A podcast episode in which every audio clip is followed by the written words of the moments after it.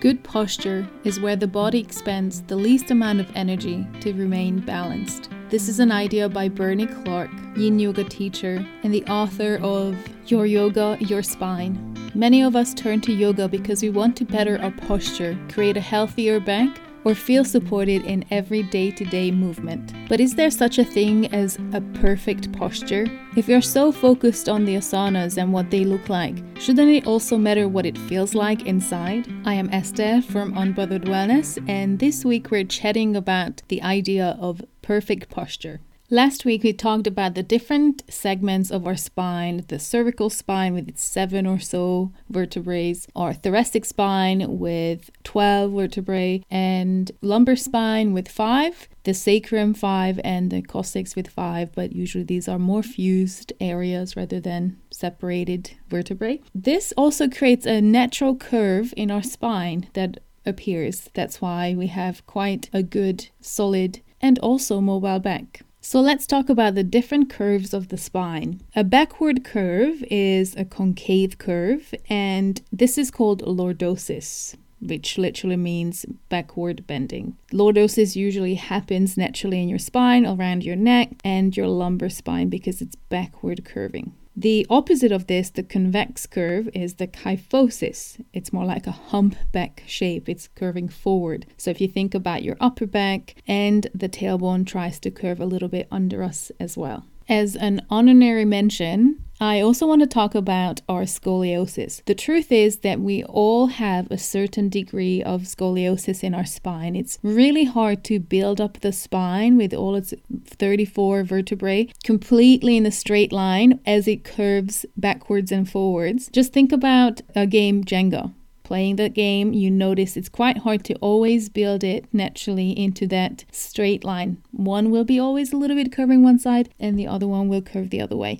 So it's nothing to worry about. Obviously, when the degree of this curve becomes bigger and affects different muscles, other joints, sometimes breathing and movement in general, now that's when we want to deal with it a little bit deeper even with all of its curves, maybe different numbered vertebrae or different degree of the curves, we still want a healthy spine and a healthy spine should act like a spring. It should bounce back, it should be able to reduce any stressor or burden, so to speak, and return to its comfortable, more neutral position. And neutral, I don't necessarily mean flat back or, you know, where every curve is perfectly looking in a picture, but there's no load or stress on your spine.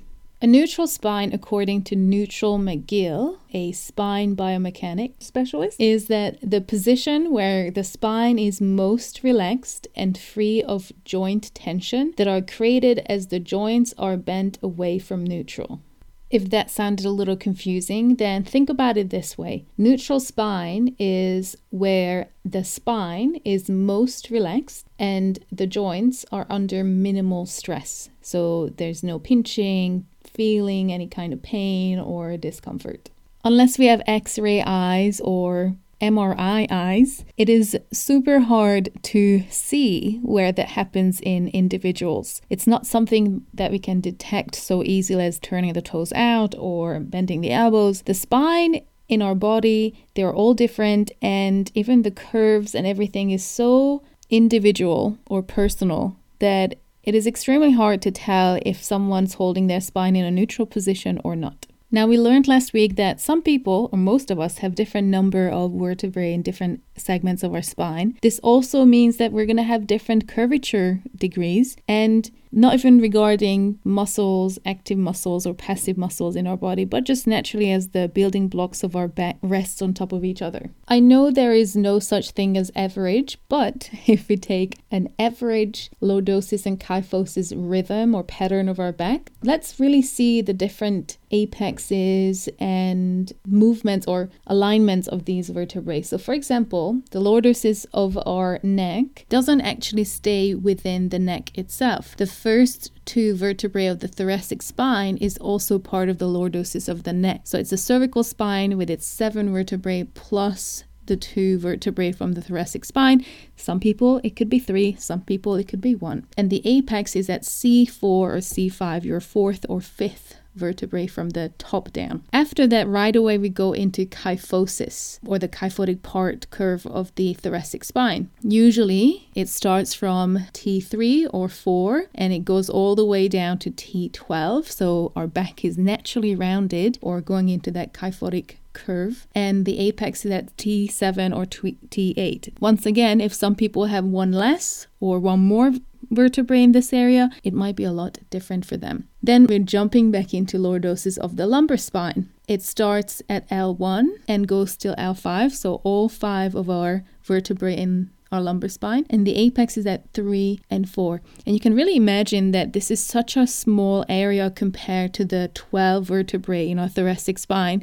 So that curve has to be quite a big curve to go all the way around and then return into a kyphosis at the sacrum. Now, 40% of the curvature in the sacrum segment starts from L5 and the SI joint. So it's really the, or it is between that area. After that, it kind of neutralizes. We don't have a huge curve under with our tailbone, but the 30% of the curvature is really from L5 and the SI joint. So, what does that teach us about posture? Well, sometimes posture can look amazing, especially if we help our natural curve of the spine and take load off. But our posture is not necessarily something we can truly change because the curvature of the spine happens regardless if we activate muscles or not. We can help it, but maybe when we really overdo it and force it, that's when we add actually unnecessary load to our back.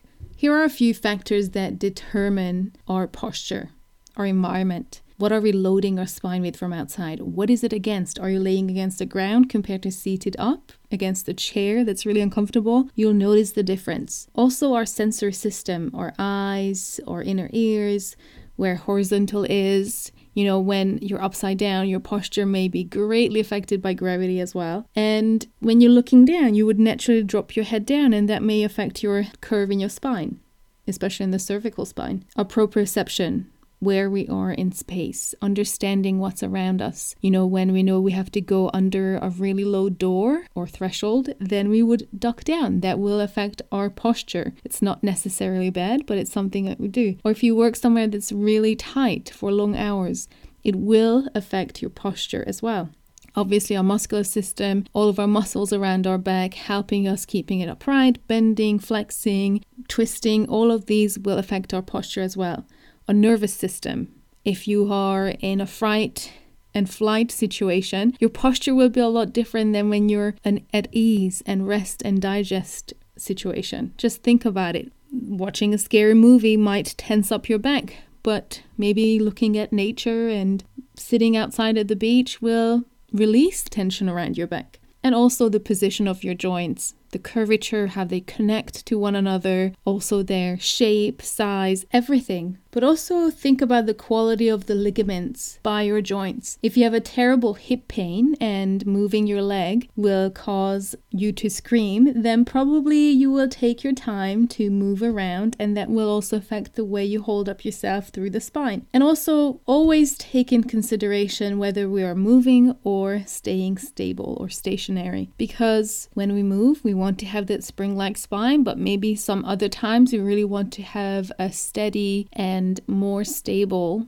base for our organs and our other muscles around the torso. Here's a really easy example. If you have ever done a yoga class, you have probably stood in a Tadasana position or mountain pose where you're standing upright, maybe your feet are together or hip distance apart, your arms by your side, dangling down, or a little bit more active with the palms facing either forward or towards your thighs, and you're standing upright with the crown of the head being the highest point of your body. This looks like a really easy easy posture standing upright. The truth is that in a yoga class, we use 30% more of our muscles to keep this upright position than if you're just standing in a line at the store or simply standing up and not sitting down. Because we create this idea that our perfect posture means we're using all of the muscles at all time to keep an erect upright position. But the truth is, we naturally, when we stand up, we have an upright position. That doesn't always mean their posture is good, but it doesn't have to be perfect or doesn't have to look perfect. It has to feel right. It has to be like a spring or act like a spring. And it also has to have that easiness to it where there's no unnecessary stress or load on our back and our joints. This is not to say that we shouldn't focus on creating a healthy, good posture for ourselves because we do. What we have to remember is we cannot change our skeletal structure, but we can help our muscles to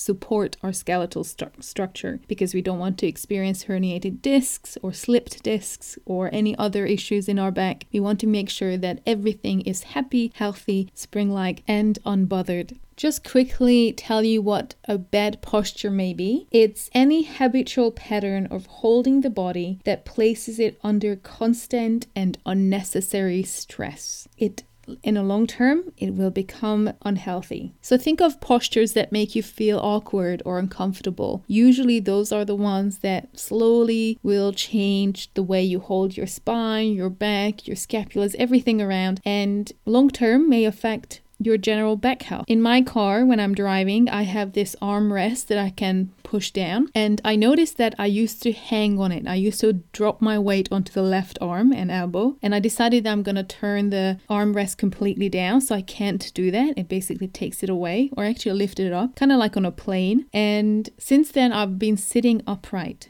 uh, there's no leaning towards the left side. There's lots of habits like that that we pick up, and slowly it will change the muscles, what they are used to, the load, the stress. And we want to make sure that all the load or stress we put them under is a good one, like lifting weights or moving the spine in different dimensions rather than resting it in an uncomfortable way or an awkward way. If you're interested in playing around with your own spine and posture this week, then come to one of the classes at Unbothered Wellness in Waipu and you can experience what it's like to find your comfortable posture and maintain it with a healthy load and necessary stress instead of unnecessary. You can find me on unbotheredwellness.com or with the same name on Instagram and Facebook as well, and I'm happy to have a chat. And just so you know, I am bringing a Pilates reformer into my studio to have one on one sessions. And if you're interested, you can sign up now and get 30% discount from your classes. Everything is online. I also put the link into the notes of this little chat so you can find it easily and decide if it's something that you'd like to try out. Hope you have a lovely rest of your day and keep your posture nice and happy and healthy for you. I'll see you soon. Bye.